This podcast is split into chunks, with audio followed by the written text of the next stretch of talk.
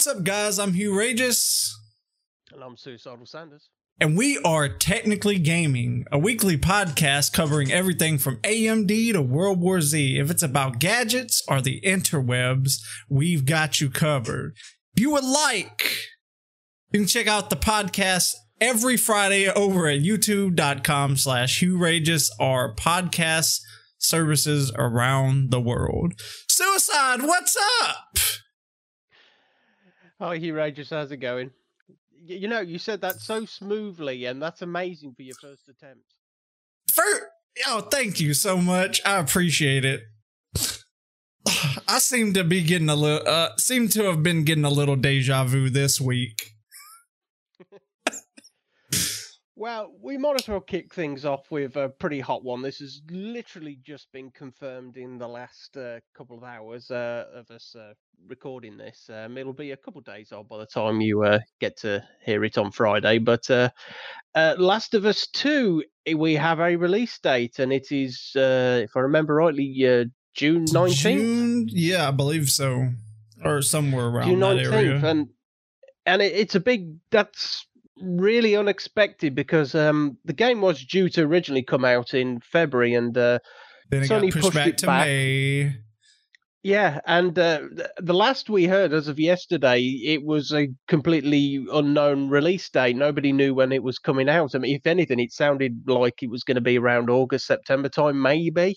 Yeah. Uh, but no, uh, Sony's pushed it up to June, and um, I haven't seen it myself. If anything, I've actually been trying to avoid it, but it's my understanding that this decision may all boil down to quite a significant leak that's occurred with one of the developers. Um, yeah. Whether it's deliberate or not, I don't um, know. But from what I've heard, it was, and I don't oh, know if it's specifically true, but I heard from what I've heard, the developer was angry because something was going on and he was pretty upset about, I guess, the crunch time of this game.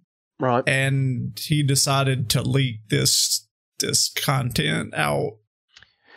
Yeah, and um I'm as I said, I'm not even going to pretend I know. Ex- I know what the content was. I haven't watched it myself because I don't want spoilers. I, I'll, I'll probably will play. I'm not a huge fan of The Last of Us, but I probably will play this at some point. So I don't want it spoiled for me. From but what I understand, it was a video that included a lot of cutscenes, um, including mm-hmm. the cutscene from the ending of the yes. game. Yeah. All in all, this is content that Sony really, really did not want to be in the public domain Oh no! I mean, even at this, uh, even at this point, um, so it, the, the, the overwhelming feeling is that Sony's been this developer has forced Sony to push up the release date to June simply because Sony's now terrified that everyone's going to see this leak and uh, pretty much figure out everything they need to about the game. The, que- um, the the question that needs to be kind of asked here is, I I feel like is it is it right for a developer to do this even if he's mad at the company? Because to me it, it hurts sure it hurts the company and it's gonna but doesn't it hurt the fans that you made the game for too by putting spoilers out there there's two arguments to be made, isn't there? Yes, you can argue that he has spoilt the game for a number of people. The flip side is that he's made it. He's made this game come out probably two, three months sooner than it was going to. So, if if you're looking forward to the game and you can avoid the spoilers, and that that's going to be the hard part, because as I said, I've not seen the spoilers. I'm I'm trying to avoid them, but it's like you know, at the risk of throwing up a spoiler, it's like watching the film The Sixth Sense. Once you're told that the spoiler alert that Bruce Willis is dead, it ruins the film for you. If you know that from the beginning, it's ruined for you. And you know, it's I suppose the concern is that if you are going to be avoiding this sooner or later, if you do just go on the internet, you you may come across this. So um, if you really are looking forward to The Last of Us 2, you will are going to want to keep your head down on the internet until this comes out. Because in fairness, I I can't even think of an example like this before, where a, this much information critical to the game. You know, there's been plenty of always well, leaks about games, honestly, very little about um, plot. From what I heard about Final Fantasy VII before it came out, the whole script of the game was uh, leaked Uh, was it? I, I, was aware that there were certain leaks just because it was being shipped to different parts of the world at different times. I think Australia was some of the first to get it. I think they got it way back at the beginning of the month. Oh, I mean before the before the release date even happened. Oh, okay. Well, in fairness, though, if you played the uh, original, then you already know pretty what's going to happen. I haven't played the remake, but I'm pretty sure Aerith's going to die. I'm. I've heard the remake is quite different from the actual game.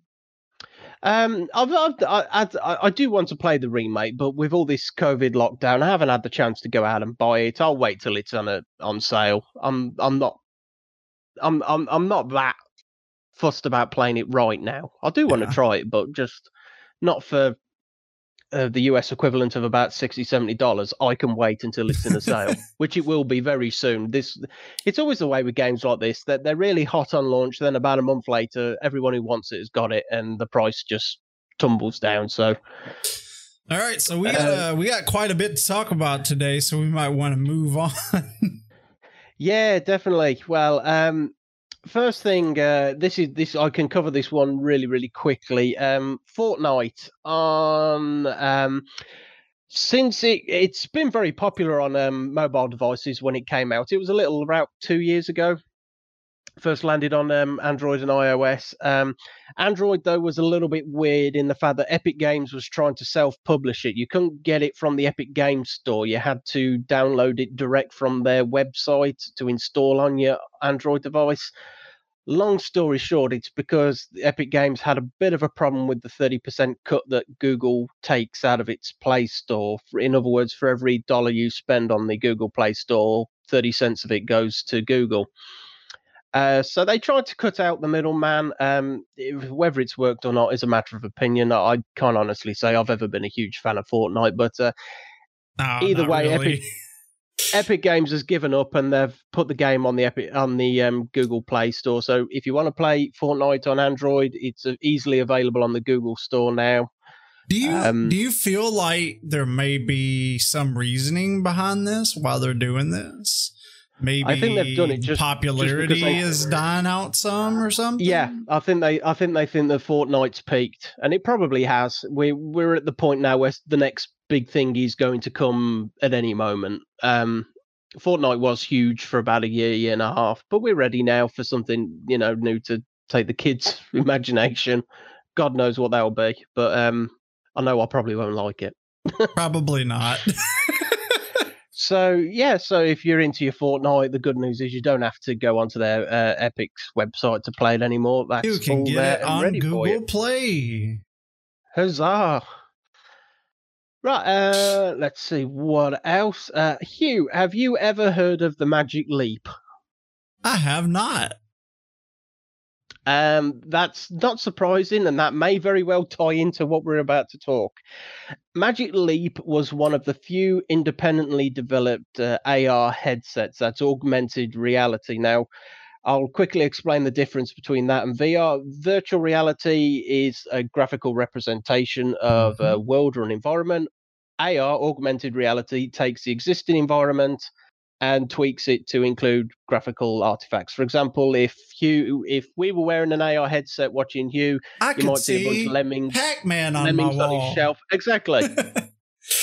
um, now it ra- it has raised over two billion dollars in um in the in finance since it launched, and it first kind of peaked its head about five six years ago. Um, a lot of uh, big names uh, associated with it, names that probably won't mean a lot to 99% of people, but uh, a chap called Graham Devine, a Scottish chap, he's um, been working a lot on it. Um, anyone familiar with older PC games will uh, possibly uh, remember his name, but uh, he's been a graphical designer for over 30 years and he's involved with it. And it's unfortunately um, when it finally came out retail last year, it did really badly. Um, as of Christmas, they haven't updated sales figures yet, but it sold less than six thousand units. I wonder um, why. You know, for, a product that has basically eaten up two billion dollars in research and and development, um, uh, six thousand commercial sales is not good, considering that they sold for two thousand dollars. I mean, that was another problem. The fact that they sold for over two thousand dollars each. No, not many people can afford to spend that much money That is on an AR headset. ridiculous, man. Especially I whenever you can go out and you can get like a VR headset. Like you can get like I think the Oculus Quest is like maybe a two hundred dollars at most. Yeah, yeah. I, I have an Oculus Rift that probably cost me about four five hundred dollars, and I had to do a lot of soul searching before I bought that. And I only bought it really because I wanted to see what it was like. It was a disposable purchase, and yes, it's a lot of money, but I certainly would not throw two thousand dollars at something like that. And you also have to think that even with the VR uh, headsets, um, it's just now getting to a point where like full games are being made for them. It's like you can't imagine that many things are being made for the for this he- for this um for the Magic Leap. No, as far as I was aware, there was a prototype for Lemmings. There was a uh, an Angry Birds game for it. That kind of puts you into the the remit of where we are with this. Um, the developers were hoping to land onto military contracts because, as you all know, the U.S. military spends a um, I was ne- nearly swore then. I was trying not to, but they spend a heck of a lot of money on on projects like this. Uh, so yeah, they tried to get military funding. It didn't happen. Uh, they've just ha- announced that they've had to lay off over half of their staff, or at least half of the staff. So that's about a thousand people um, out of out of work now. Um, they they've cut all development of any um, internal or uh, projects, and it seems that the, all they're doing now is working solely on the Magic Leap Two, which I presume is going to be a much less expensive version of the original. I know it sounds contradictory that the the follow up would be less expensive, but it's probably going to be a cut down version that people can buy. Um, They need to do line is- something with the technology that they've already made.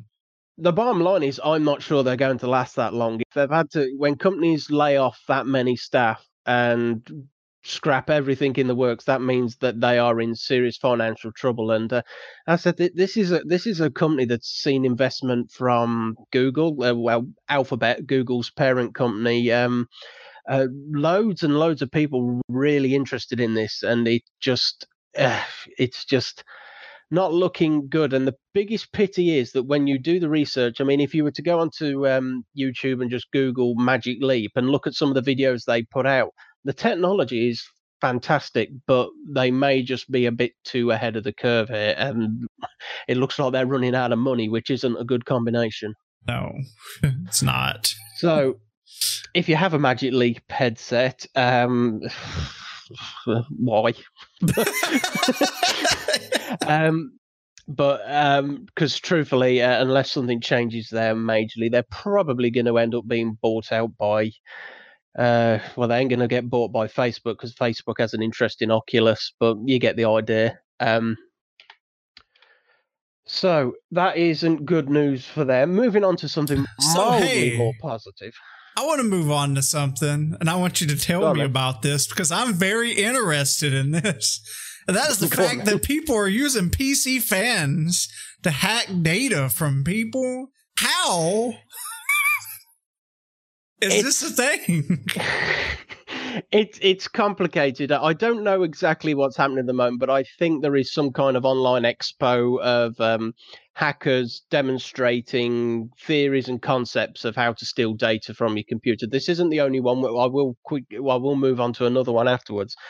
But yeah, uh, a hacking uh, um, a hacking researchers have found a really complicated way that can use your PC fans to steal data off your system. Now it's it's honestly it's too complicated for me to explain a simply and b without taking up 20 minutes. So what I'm going to just try and do is just cover it as quickly as I can without trying to blind everyone with the science.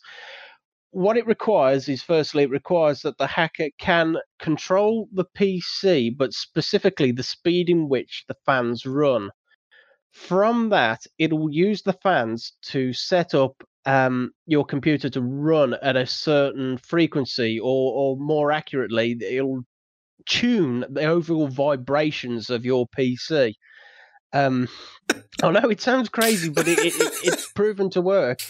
Goodness, the problem with man. this concept is that it has to be taken a step further. What it then requires is for the um, the person being hacked to also have their phone compromised, with the phone set up with a particular piece of malware or something that is listening and detecting the vibrations, and from those it can determine what data it can basically read the data from the vibrations and convert it and send it to whichever malicious source.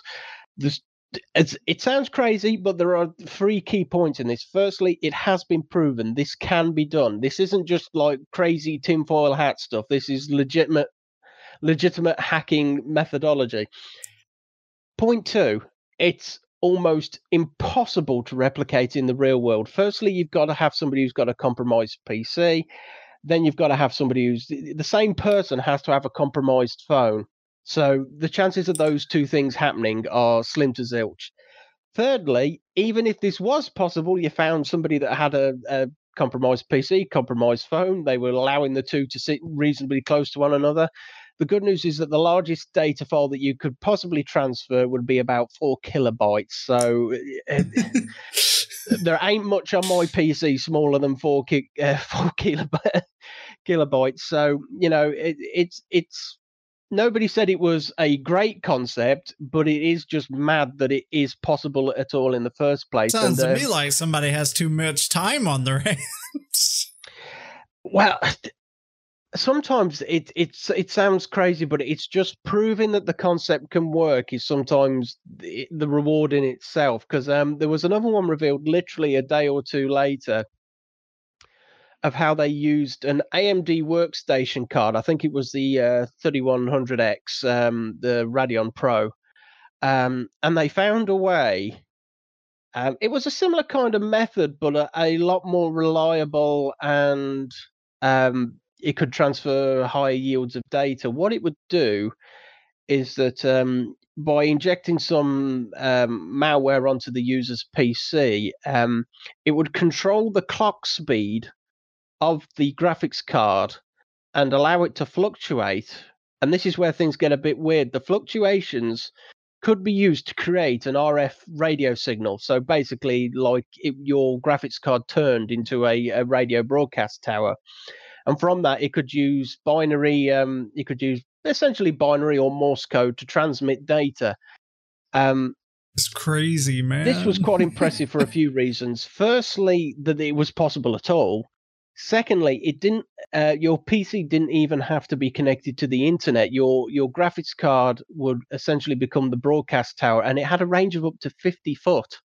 So uh, you know, somebody two streets over could could be accessing the data. Uh, thirdly, there was absolutely no way to know that this was happening. Um, RF frequencies are, are completely undetectable by human. You'd need to like literally have a radio sat on your desk, and even then, you'd have to kind of somehow perceive the frequency and find it on there. Um, so this was a much much better system of getting data off a PC without you knowing. The only downside is that a it required somebody to get the um, um, malware on your PC in the first place. B, I think it would be very specific on the graphics card. I don't pretend to know the science, but I think you'd have to have a graphics card running at a particular frequency that would allow it to modulate in such a way to make it uh, a broadcast broadcastable signal. And thirdly, whoever's stealing your data has to be 50 foot away from you. So if you know if somebody has stolen data off your PC via this method, you probably know who they are. So this isn't this isn't some random person in China trying to steal um, information off your hard drive, but it's really really interesting concepts. Um, it's crazy that people a, are even coming up with this stuff. Yeah, yeah, it's but it's I I, I really like it just because it, it really does. Sh- it's it's the point isn't to show practical hacking; it's just to show that there are ways to think outside the box to do it. And as you say, a lot of them will be pointless, but you never know. Sooner or later, somebody might land onto something that is a genuine risk that no one had ever considered before. I mean, if you'd have asked me, could you use a graphics card as a as a RF transmitter? No, never, not possible. But it is, or at least on this particular one. So speaking of hackers, we got some uh, stuff happening with modern warfare and hackers, don't we? We do indeed. Um, Um, it's specifically Modern Warfare Warzone. Um, as I'm sure many of you are aware, this is a game that is is it entirely free to play? I think it is. Warzone is yes. Uh, we, multiplayer we campaign, Warfare, so I don't know stuff like that. No. Warzone, so the Warzone yes. aspect is a free game. Um, I will say I, I love it. I think it's probably one of the best battle royale games that we've seen for a while. Maybe not the best in terms of initial reception, but it's the most polished. It's the one that feels the best put together. Um, but whenever you get a free game, particularly on the PC, you will always encourage cheaters, and it is a a fairly significant problem in the game at the moment. I, I can't honestly say hand on I've encountered any cheaters on there yet, but there are some times where you wouldn't know if you did. If the cheater is literally yeah. just running a, a, map hack, that means that they can see where you are. Um, that doesn't mean they're aimbotting. An aimbot is a far more obvious means of cheating in a game, um, but it means that they may know where you are always without you ever having a clue. Um, but what um, what Activision has says that Activision, in fairness to them, they have been fairly proactive on the bans. I think at last report they'd uh, already banned about sixty thousand accounts. How well that works with a free game, I don't know. I can't. I can't imagine it'd be any more difficult than just. Um, it depends how they ban you, but um, I imagine there are workarounds to that. But what they've started to do is uh, um, employ a system that was v- very similar to one that From Software used in Dark Souls, and that's known as the soft ban.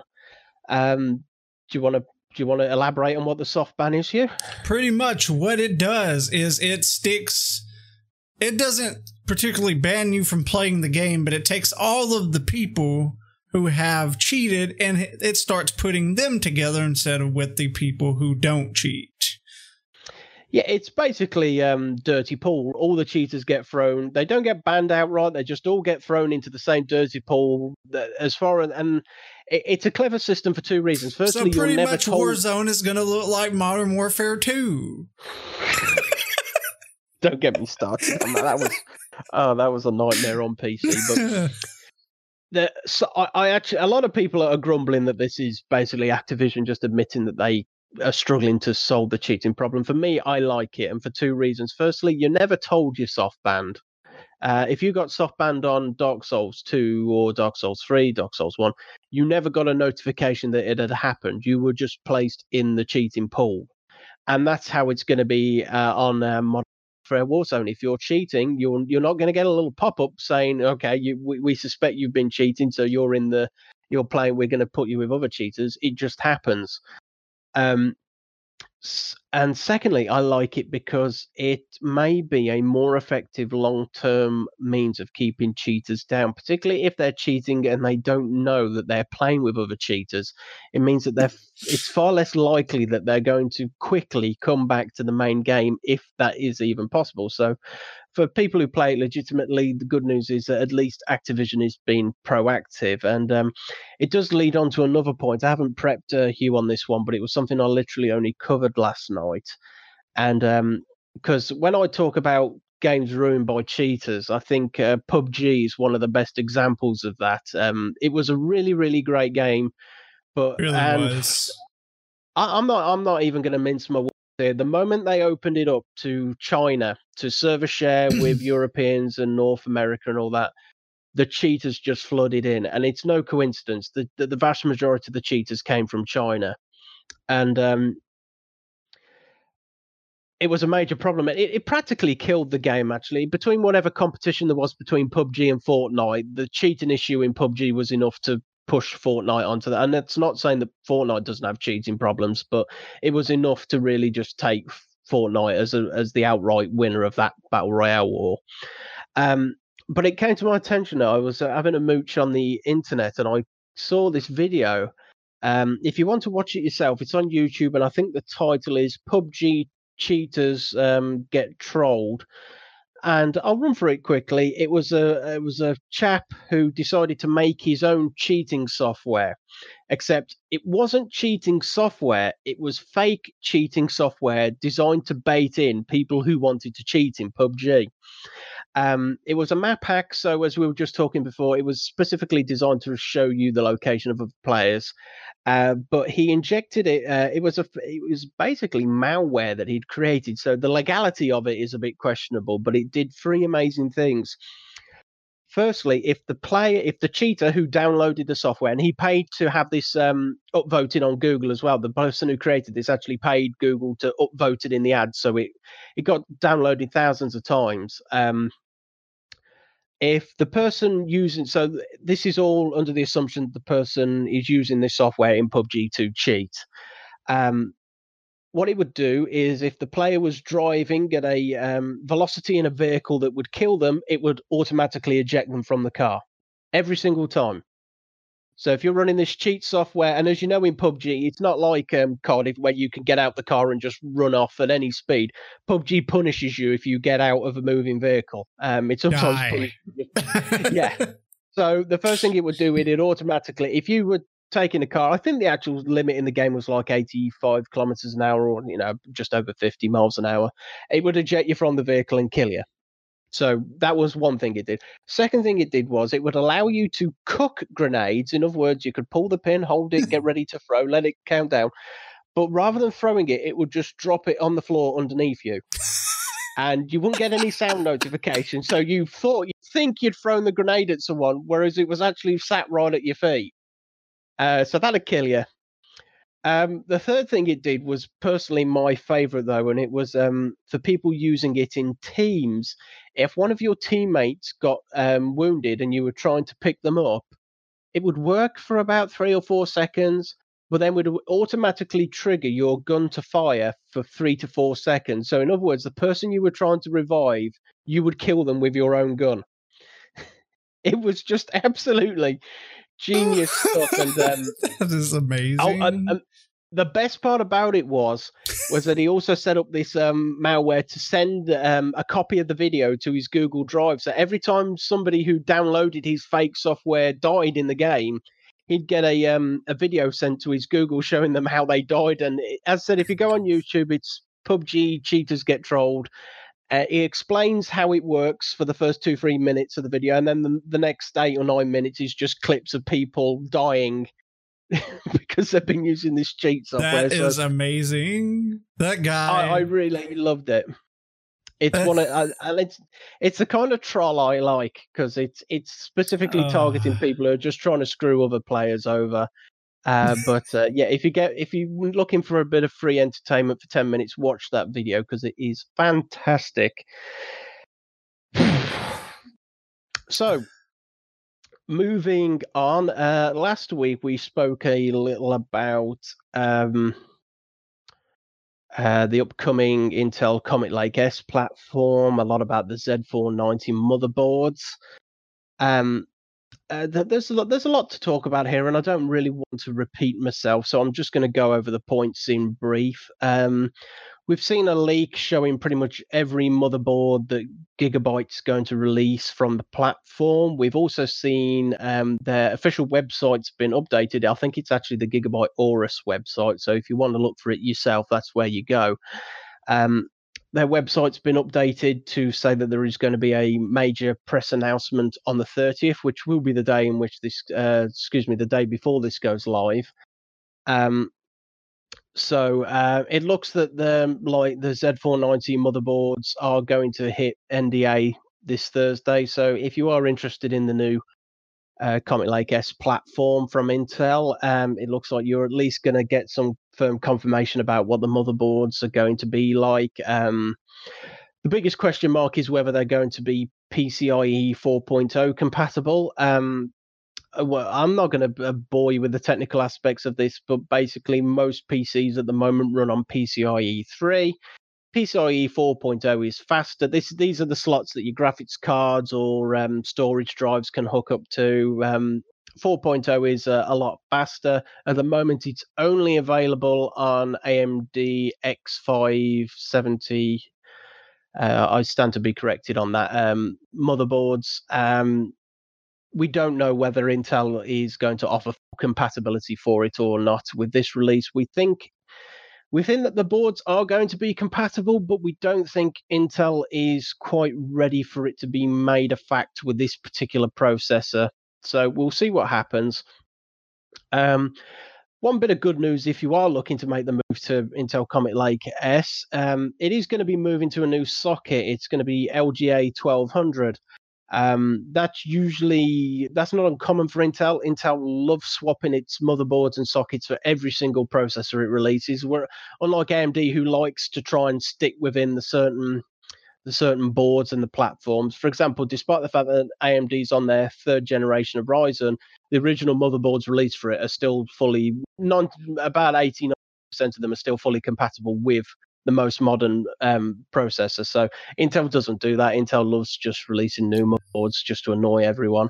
Um, the good the good news is that Comet Lake S, the LGA 1200 platform, is going to be compatible with coolers that have been designed for the 115X socket. Now, um, that's the same platform that was used in Intel 7th Gen, which was uh, arguably one of their most popular things like the i7 7700K. Um, so, uh, and there's others as well. But if you have a cooler already that's um, socket 115X compatible, Noctua at the very least have said that every single one of their coolers designed for that works on this new socket for Intel. So you aren't going to, you know, yes, if you move into Comet Lake S, you will have to get a new motherboard, but the chances are if you already have a cooler, it'll work on these. But as we touched on last week, it is presuming that Comet Lake S isn't going to run as insanely hot as I think it is. Yeah. For which case, if you do have a cooler, it needs to be a really, really good one. If you just have like a $20, $30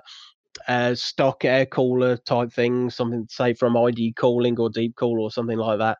It, it, it ain't gonna. It, I wouldn't. Um, you're really, I think, if you're taking existing coolers, you want a um, 240 mil all in one as a minimum.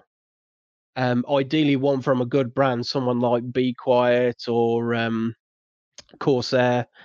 Um, I'd say, in terms of air coolers, you really are in there's only two that I would recommend at this particular point, and that would be uh, a design from either Noctua or the Cive Assassin 3. You, you're looking at really, if you are going down the air cooler road, you want a super high performance air cooler. Um, don't don't go cheap or middle of the road. And if it's AIO, you're looking at 240 mil, ideally 360 mil, and at the very least, I'd say go for a decent brand. You, I don't honestly I'm worried that this Intel Comet Lake S is going to punish people who go cheap on uh, on their coolers. To make it simple, the damn thing runs hot. Buy a cooler that's going to cool it. don't yeah. cheap out. And don't don't know. Don't. It's it's it. I, I'm I'm trying not. I'm, I really am trying not to ramble on on the subject, but it. Uh, I am convinced that Intel Comet Lake S will be a very fast and decent processor, but I am more than worried about how this is going the to. The drawbacks received. are just going to be what kills it. And if you attempt to run this from what I've seen on on standard, because up until this point, pretty much any cooler would run okay on any processor. Um, you, you obviously have better more money, better coolers gave you better performance. But I don't think even middle of the road may cut it with Intel at this point. So, um, if you are planning on reusing a cooler, I hope you have something like a, a Corsair H100 or H um, uh, 115, you know, or uh, ideally something even better than that, because it's going to be putting some stress on that. But moving on to more positive matters, we do um, have news in regards to NVIDIA, and that is in regards to their Ampere. On the uh, a little under a week ago, NVIDIA teased a post saying, uh, "Get amped." Um, putting two and two together, this is uh, something of a lead balloon hint that um, on May the 14th, NVIDIA is officially going to reveal something, if not everything, of its new Ampere graphics architecture that's going to be used in the NVIDIA 3000 series of graphics cards. Um, there's there's not a lot to um, to say on on the subject beyond that. Um, it's been well known that Nvidia does still plan to release the graphics cards before the end of this year, all going well with COVID and whatnot. Yeah. Um, It's been it'll be about uh, I think it's three years since the launch, uh, two years maybe of the of the two um the 2000 series. So you know timing is right for the next uh, Nvidia releases. Um, are they going to be good? Probably. Are they going to be better than AMD? Almost certainly. Um, what AMD has now is barely just slightly below the best um, Nvidia has, and um, when Nvidia release these, they're just going to widen the gap even further. So, um, if you are in the market for the graphics cards, you may just want to check out Nvidia's website on um, May the 14th. The chances are you're not going to get to see much about the new graphics cards because we already know what they're going to be. It's going to be the 3060, the 3070, the 3080, the 3080 Ti. And whether Nvidia re, uh, rehashes the super range or not, I don't know. But um, if you are interested, we're going to get some Ampere details on May the 14th. Um, and I'm just uh, seeing here. Got a bit of news in regards to overclocking. Um, firstly, I don't know if you're aware of it, um, Hugh, but uh, one of the most popular free tools that people can use to benchmark their systems is a program called User Benchmark. Um, I did not. It, no, it's it's free to download. Um, I'm going to be absolutely bluntly honest. It is not a good piece of benchmarking software, um, and that's not because of the controversy surrounding it either. A lot of people um, think that it unfairly um, favors Intel processors over AMD. They think that the, the, benchmarking software has been specifically written to always give Intel an advantage, even in instances where the AMD processor is better. I don't know whether this is true, but this is what I've heard. There can be instances where the Intel, the AMD processor will outscore it in nine of the tests, but the overall result will still just give the Intel equivalent the, the win for no apparent reason. Well, I don't know whether it's true or not, but apparently it's been banned from uh, three groups on Reddit because, and I can only presume it's because the moderators are sick of hearing people arguing about it. Um, when you get Intel and AMD fanboys in the same room, it, you know, eventually it, it will always spiral into chaos, and yeah. somebody will call somebody else a Nazi, and Hitler will get mentioned. This is how the, these conversations go, particularly on Reddit. So, um, but it's been banned by the um, trying to think of the groups. I know it's been banned by uh, uh, the subreddit um, Intel subreddit. I know it's been banned on the hardware subreddit. Any mention of this um, benchmarking tool or the results taken from it, completely banned from those two groups. It's not outright banned by AMD subreddit yet, but it's really on the verge. And I said I don't think it's anything to do with the controversy surrounding it. You, if you think it favors AMD. Well, I mean, it's just bringing negativity to these places, and they don't want that. Yeah. I mean, in truth, I don't care much about the benchmarking software. There is better benchmarking tools out there. If you want a couple of them that are, I, I, I'm partially free to use, you got 3D Mark and PC Mark. Uh, they can be downloaded and used. Um, Cinebench as well, I think, has some free versions, but there are better benchmarking tools out there than this one. People just use this one because it's a convenient way of comparing scores with other users, but it doesn't. Uh, the bottom line is that uh, it's it's been a controversial um, benchmarking tool for a while now. I mean, if you want to try it, feel free. It works if you just want to compare your old. Let's say you you're upgrading your PC in a few months and you want to see how it stacks up against eh, what you used to have. It's a useful tool considering it's free, but considering it's free, it's a long way from perfect. Um, something that isn't a long way from perfect though is I um we heard news earlier this week that somebody had clocked an old AMD 8350, which is uh, it, just to put this into context, this is an AMD processor from about eight years ago, um, uh, seven or eight years ago. Certainly not new. In fact, I actually have have one running in one of my systems around the house somewhere. Um, but somebody managed to overclock it to over 8.1 gigahertz, which is absolutely ridiculously high for this processor. Um, the 8350 was arguably one of the best and worst releases for AMD. Um, it came under their prior leadership. and it's almost i think you may recall me mentioning on a few occasions that i'm starting to compare intel now to how amd was 10 years ago yep. and this was kind of when amd started going down the wrong road they went for high core counts um, high um, frequencies because when the 8350 first came out, it was at least in on paper a bit of a monster. It, had, it was eight. It was an eight core processor running at I think the base clock speed was 4.1 gigahertz. That's on paper faster than designs you see now. Um, the brand new Ryzen 3700 that's eight core, but I think its base clock speed is only 3.8 gigahertz or something like that. So it sounded impressive at the time, but what AMD did essentially was fudge the numbers and get a bit creative with their marketing. Um, it was a, it was a really solid little processor for not a lot of money, uh, but it ran. It required a hell of a lot of power. This is where I'm going to say you, I'm going to be sounding like I'm repeating myself. It required a hell of a lot of power, and it got very very hot. And it's basically the design that started to cement the rumors of AMD being hot um, you would hear story. You know, it was an it was a it was old jokes like you know, if you need to heat your room, just open up the side of your. If you've got an AMD in your PC, just open up the side of the case. These um, days, you might just be able to do that with the Intel.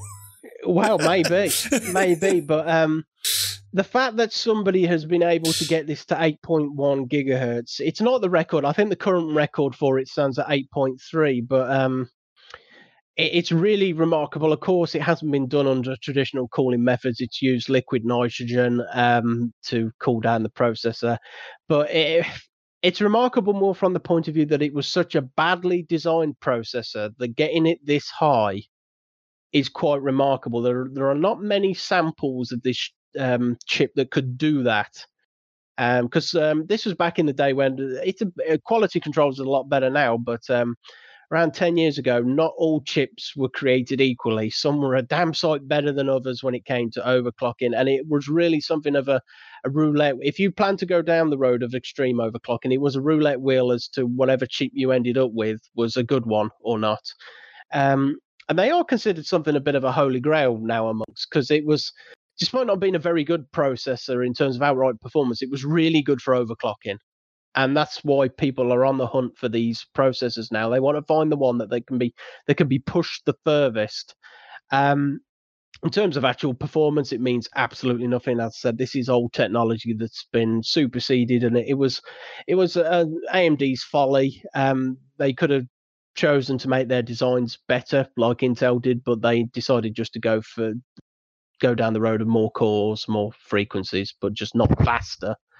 So um, uh, as I said, uh, I think there is a video on YouTube about that if you want to check it out. I'm just going to see if I can find out the uh, guy uh, who created the video. I think it's, uh, I don't know the guy's name. It's a German fella.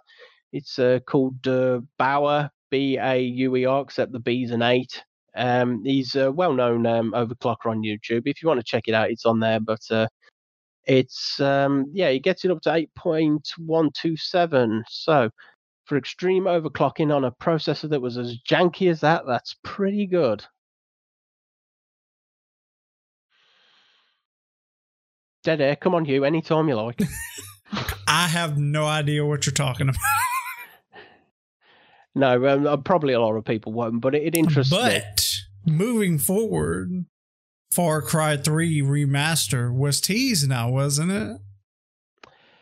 It was. Um, Michael Mando uh, was the voice actor who played um, Vaas. Did you say it like that? Is it Vaas or Vass? I've never played Far Cry 3. Never. So uh, that, if it is being remastered, that's probably a good thing. Now, now, might be the time for you to give it a try. Um, yeah, but he's better known these days as the actor who plays um, Nacho out of Better Call Saul. Um, he um, he's in, in fairness, he, he really is excellent in that show. But um, he's a voice actor who did Vaas for Far Cry 3, and he uh, did an AMA on Reddit. And um, I don't think the question asked was specifically about. I think it was more about the Vaas character than if the game was going to be remade. But he did drop a pretty, pretty significant hint that a remaster could be on the way. Uh, let me just uh, pull up uh, what he said. Um, so blah blah blah blah. Um, I still get recognised as Vass, and I feel the outpouring of love for that character makes me very happy. Who knows? Maybe I will reprise the role very soon. Tong Tong emoji. Well, Which you know it's you- not nailed it's, on, but- it's it's like we talked about this a little last week with like you know like Resident Evil Four and it Mm. being confirmed that does Far Cry th- Three really need a remaster? Um, I'm I'm going to see when it came out. Actually, I think maybe 2020, uh, 2012. Right? Yeah, it was 2012, um, November 2012. So it's getting on for eight years old. Um, uh, I can answer this one pr- probably pretty quickly. Does it need to be remastered? No. Is there a good reason to do it? Yes. Many consider Far Cry 3 to be the best game the franchise has ever produced and simply based on the love of the um, the third installment, people will buy it. Ubisoft isn't stupid. Ubisoft loves making Yeah. money. Um, if if they didn't, they wouldn't keep releasing Assassin's Creed games that just seem to continually get closer to the toilet. But um, would they remaster Far Cry 3? Yeah, I think they would, and probably just solely based on the fact that they could cash in you- on people who bought the game eight years ago buying it again. Do you feel like some of these companies are just doing this because maybe they're running out of ideas?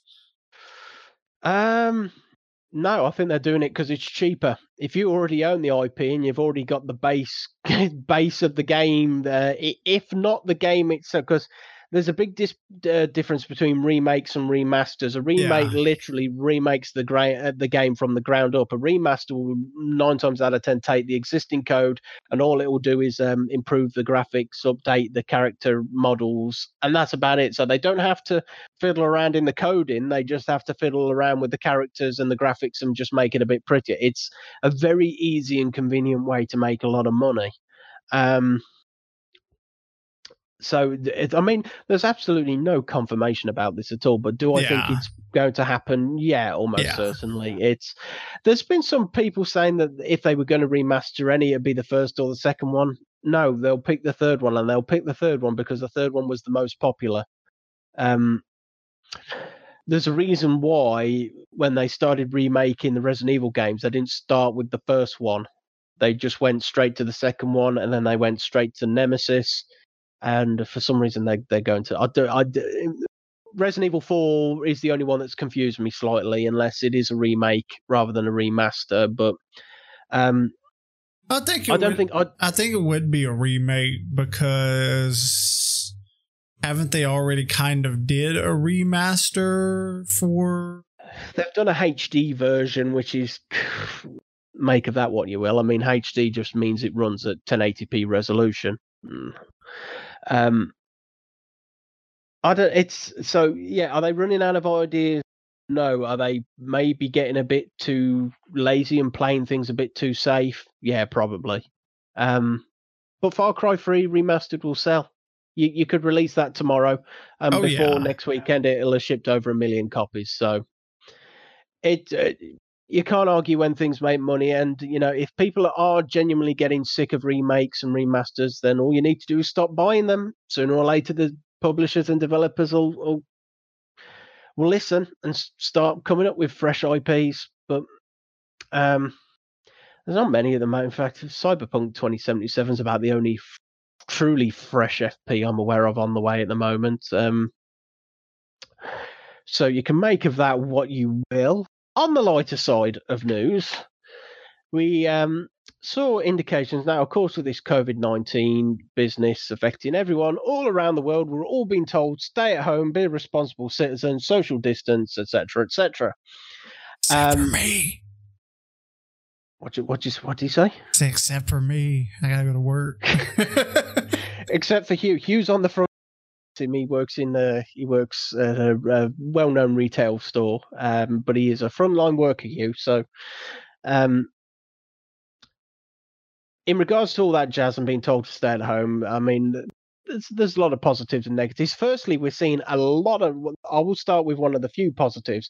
We're seeing a lot of developers and publishers offering a lot of PC games for free. Um, Yes. Um, uh, this week alone, um, we've seen um, Alien Isolation that was available for just about two dollars. Um, I, I, that's probably expired by the time you, you've um, watched this, so uh, don't bother looking on Steam now. But that was down to a, a couple of bucks, which is a fantastic game for two dollars, even if uh, some people do spend the entire game hiding under desks. Shut up. Um, um, um, uh, Total War Shogun 2, Sega is currently giving that out for absolutely zip. That will still be on sale by the time this uh, goes live, but you will need to act quickly. It does end on the 1st of May, so if you are going to uh, grab your free copy of that, go for it. Great game, and the price is right. Um, but so taking it a step further, I um, GOG gave out quite a bit of games too, I believe. Not too What's long that, ago. sorry? I think GOG they gave out a lot of games. Uh, Yeah, yeah. it was like um, six or something. Six the to bottom eight. line is, if if you're after a free game, you know, get get looking out there because there's loads of loads of websites and publishers offering deals at the moment. So just keep your eyes open. You'll find plenty. In fact, I've um, Steam just did Pac-Man Champion Edition two. That was free to own and Mhm. keep forever. Not like a free weekend. You can uh, claim that and keep it. Um, but the Japanese Retro Gaming Association did something uh, that I thought was pretty cool. Um, uh, as the name would suggest, it's an organization that's um, made up of people who love and look to restore, repair old um, consoles. And they had um, about 100 spare Super Famicoms just lying around. That this was a system known in the West as the Super Nintendo. Yep. Um, Ironically, though, despite the fact that it the name changed, the design in America was different than the, the design we got here in Europe was the same design they had in Japan. For some reason, they went more squared in America with it. Don't know why. Um, but you, for that exact reason, you couldn't run American games on UK um, TVs, not without adapters and whatnot. On that's on a side note, though. What they did was that they had these uh, Super Famicoms going spare, and they've basically just put out an open call to Japanese kids. Get in touch with us, drop us an email, tell us why you'd like one. If you'd like one, we'll ship you one for absolutely nothing with a couple games, yours to keep. Sounds great to me because, admittedly, if I if I had nothing better to do and I still had one, I would love to play a bit of Super Nintendo. But now, give me a bit of Super Mario World, a bit of uh, of Zelda: Link to the Past, and I will be happily occupied for several hours. It's it's really it really is amazing. You just in time in a time like this, you just see so many people trying to help out in their own way. You know, it, it, it really is a great thing because you know you you you hear about the bad stuff so often that hearing about something like this or anything that people are doing to do good in the world is just it it it, it touches you man. It really does. It it does, and um, I, I don't want to drag this conversation in, in a political direction because that's not what this podcast is about. But it's also just been nice, just for a little while, for a few weeks, just to have a bit of sanity when it comes to just the news in general and politics. You're not seeing many of them, of course. That they'll no disrespect you, but there'll always be political point scoring in America at any opportunity. But we haven't seen this kind of come together spirit uh, ever, as far as I'm aware. If you were to ask me to guess the last time we saw it, it was probably at the Second World War. You couldn't even say Vietnam in America because the country was split down the middle on that, just as like there have been on Trump and Hillary and all, all this rubbish. But it's just nice to be at a as inconvenient and as awkward as this period has been, it is just nice to just see people around the world coming together and just finding weird and wonderful ways to to help each other time and to help each other and do positive things. I mean, in the UK at the moment, we have um, a social distancing policy. We're told to stay at home. If we do go out, um, try to only go out. Well, it's not a case of try. You're told loosely ordered to only go out if you have to. It has to be a necessary journey. So, um, but when you do go out, you'll see people um, queuing up, respecting each other's space area. I mean, it, it's just it's just nice just seeing people come together and trying to you know just get through this. And I think I sincerely hope at least that when this is all over and done with, which is looking it's looking like they want to get things back to, back to normal sooner rather than later. But I hope that we do kind of carry on this um, spirit because it has been nice, and I think it's something that we haven't. Re- it's it's a spirit of um, come togetherness that we haven't seen for a very long time. I but, completely uh, agree. We're, we're, closing up on a couple subjects uh, Hugh wants to discuss. So one is about. Uh, one is uh, uh not not very not too much is known on it, but um, it is being kind of foreshadowed that Call of Duty Vietnam will be the Call of Duty we get this year. Uh, this is um from what I remember what was supposed to come out in place of Modern Warfare mm. at some point. I'm not too sure. Um but or maybe this is what um Sledgehammer was working on before supposedly Treyarch took over the reins. Um, it's it's been stated that it's going to be what Black Ops was for the last one. Four was the last Black so Ops. Yeah. Five would be the one that come out this year, but now there are reports that it's going to be Vietnam, so it's very up in the air. So take everything that with a grain of salt because there's no confirmation that that's what it's going to be, but um, someone that suicide isn't too happy with Jason Schreier. um, he had um had some inside information that this would be something that would be coming out this year. Uh, I don't, for the record, I, I do I do not have a problem with Jason Schreier. I think he is a very competent journalist. I think he's done very well at Kotaku, and I wish him all the best moving to uh, Bloomberg or wherever he has gone. But I just think that there have been times at Kotaku where he's allowed his staff to go off on tangents that he probably should have just reined in a little bit. I'm just, yeah. I'm just saying that if if you're just after sensible news, Kotaku hasn't been the best source for the last couple of years. But to get back to to to the Vietnam, um, it isn't the first time that they would be dabbling into it because I believe Black Ops 1 was set during the Cold War and I believe it it had missions where you went where you were in Vietnam but it didn't primarily focus on it. I believe I, from from my knowledge the only game that actually has like focused on Vietnam I believe Battlefield had a game Battlefield has twice. There was a um, there was the original Vietnam that came out shortly after the first game in the series. I think it went Battlefield One as was. Then you had Battlefield Vietnam. Then it went on to Battlefield um, Two and so forth. Um, but then they revisited Vietnam in Battlefield Bad Company 2, which is a honestly excellent game. I think Bad Company 2 is probably the best multiplayer game I've ever played, and the Vietnam I DLC. I completely is, agree. the Vietnam DLC is without a doubt one of the best DLCs ever made for a game. But Bad, Bad Company 2 was honestly excellent. It's um, if, the best, um, definitely I mean, the best multiplayer they've ever put out it was just opinion. tight. It, it, it, wasn't. There wasn't anything particularly hot or flashy about it. It just worked and it was tight and it played well. Um, if you were to re, if you were to remake that one, I'd probably buy it straight away. Frankly. Oh, I would too, hundred uh, percent. Uh, but EA's not interested in giving us what we want anymore, so uh, I won't hold your breath on that one. Um, but yeah, whether they'll do it or not, uh, they might do. I'd I'm say, almost I would say it'd be cool. I'm almost kind of wondering though. I mean, Vietnam is is something that I dare say is taught a lot more in America than it is around the world because it was well accepted in Vietnam because it was an American war. Um, uh, people know about Vietnam. A lot of people don't know the details. Um, uh, yeah, I could see them doing it, but there's it's it's it's a horrible thing to say, but Vietnam's almost like a war that America has been trying to forget. It's like it's like it's it's the closest I think you'll ever get to America admitting yeah, we shouldn't have been there in the first place, and you know, we we got out as best as we could, and let's just move on very quickly.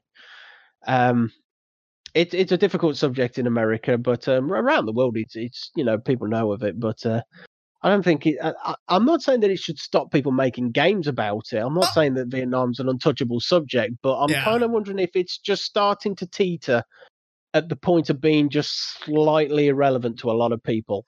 Well, to to me, to me, the reason why I would like to see it is is just one of those. It's a way they could take you back to to a to a pre-existing like uh, time period that hasn't been like rammed inside of our heads in video games no. countless and countless time. I mean, just just how can you even sit there and just name how many World War II games we've got throughout the years?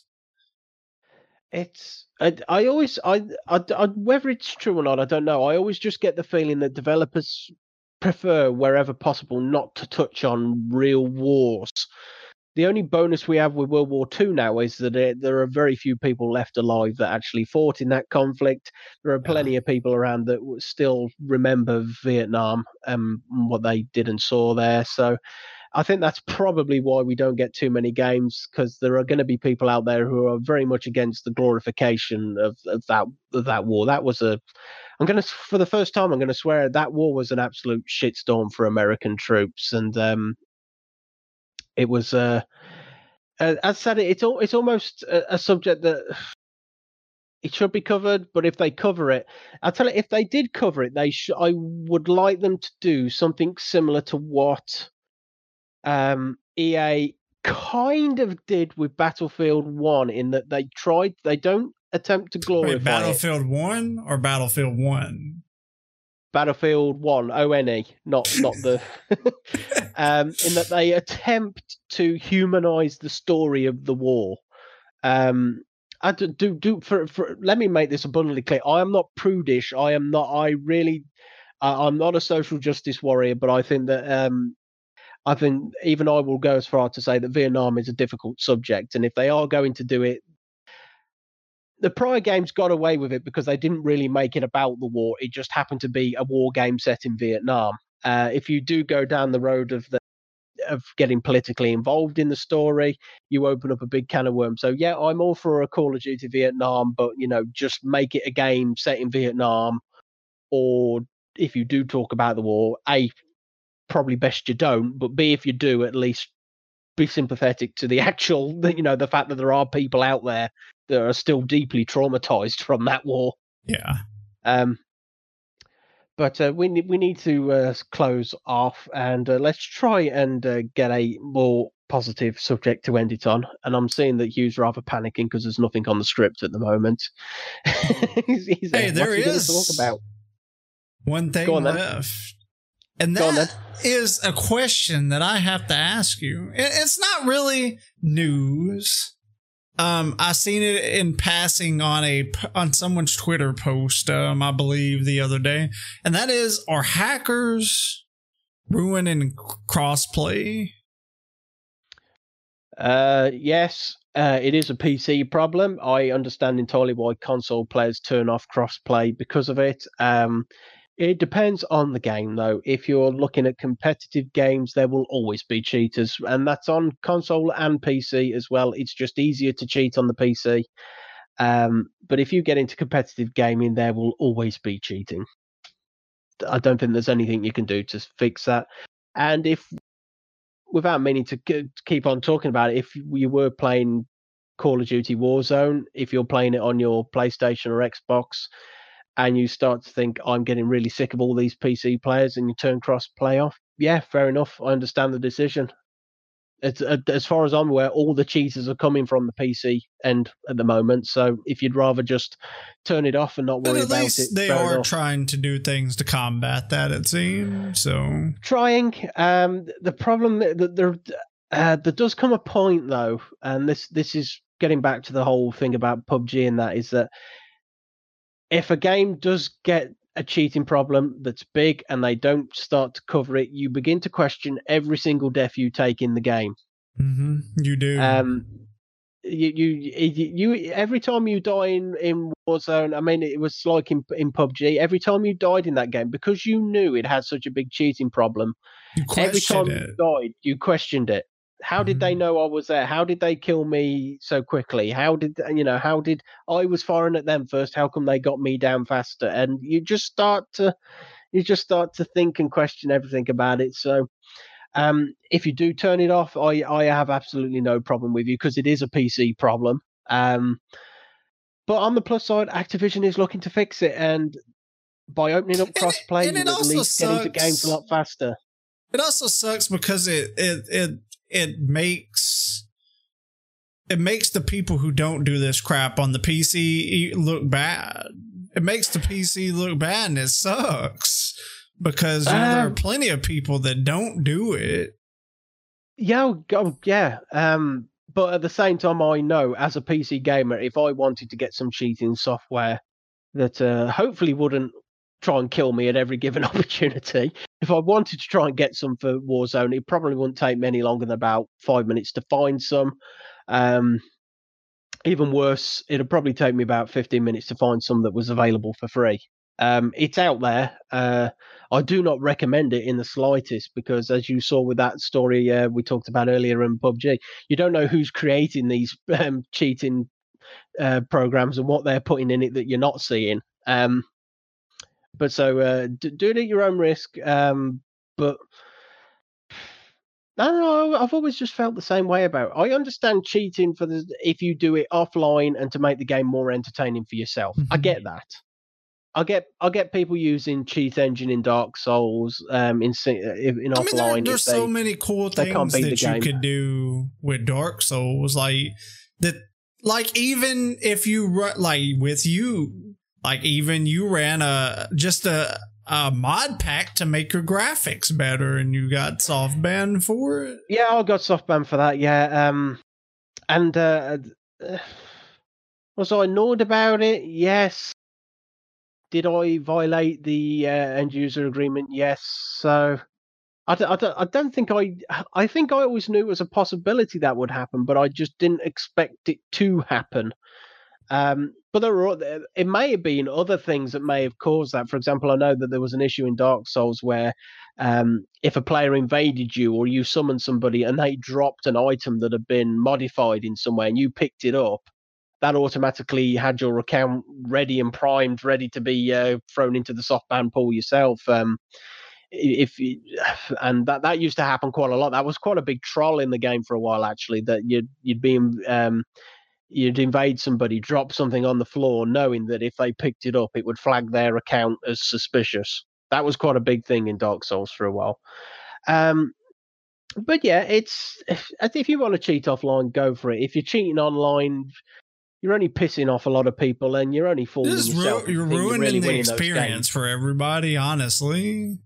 For, for and nothing. Unfortunately, and unfortunately, I'd like to say that it was enough to suggest that if you win when you're cheating, you're not really winning. But for some people, it's enough. They're, they they'll take the win even if they've cheated to do it. There's some scumbags out there, but Activision just has to stay hot and keen on this and just stop Warzone becoming a problem. And I can't help but feel that the biggest mistake they made was making it free. If you make it for, if if it wasn't free, at least if you got banned for it for cheating, I could see why they banned. did it financially. You would have to give them more money. Yeah, well, there is always the whole free to play uh, business with microtransactions and selling coins, which is a big factor in Call of Duty as a whole, not just Warzone. Even in Modern Warfare, they ram Battle Pass and all the coin business down your throat at every given opportunity. Um, it's probably, I would think, the most annoying aspect of the game, aside from the bugs that they just won't fix. But um, yeah, um, Activision's hot on it, but I hope they can keep on top of it. Yeah. And and that, I think, is about everything. That is yeah. all the news as of today. You can carry on regardless. so um I Rest hope everybody... assured there will be more next week. Yep. so I hope everybody enjoyed. Um, if you would like to make sure to subscribe on YouTube or whatever podcasts um, provider that you listen on. Um, but until next time, I am Hugh Rageous. And I'm Suicidal Sanders. We are technically gaming and peace.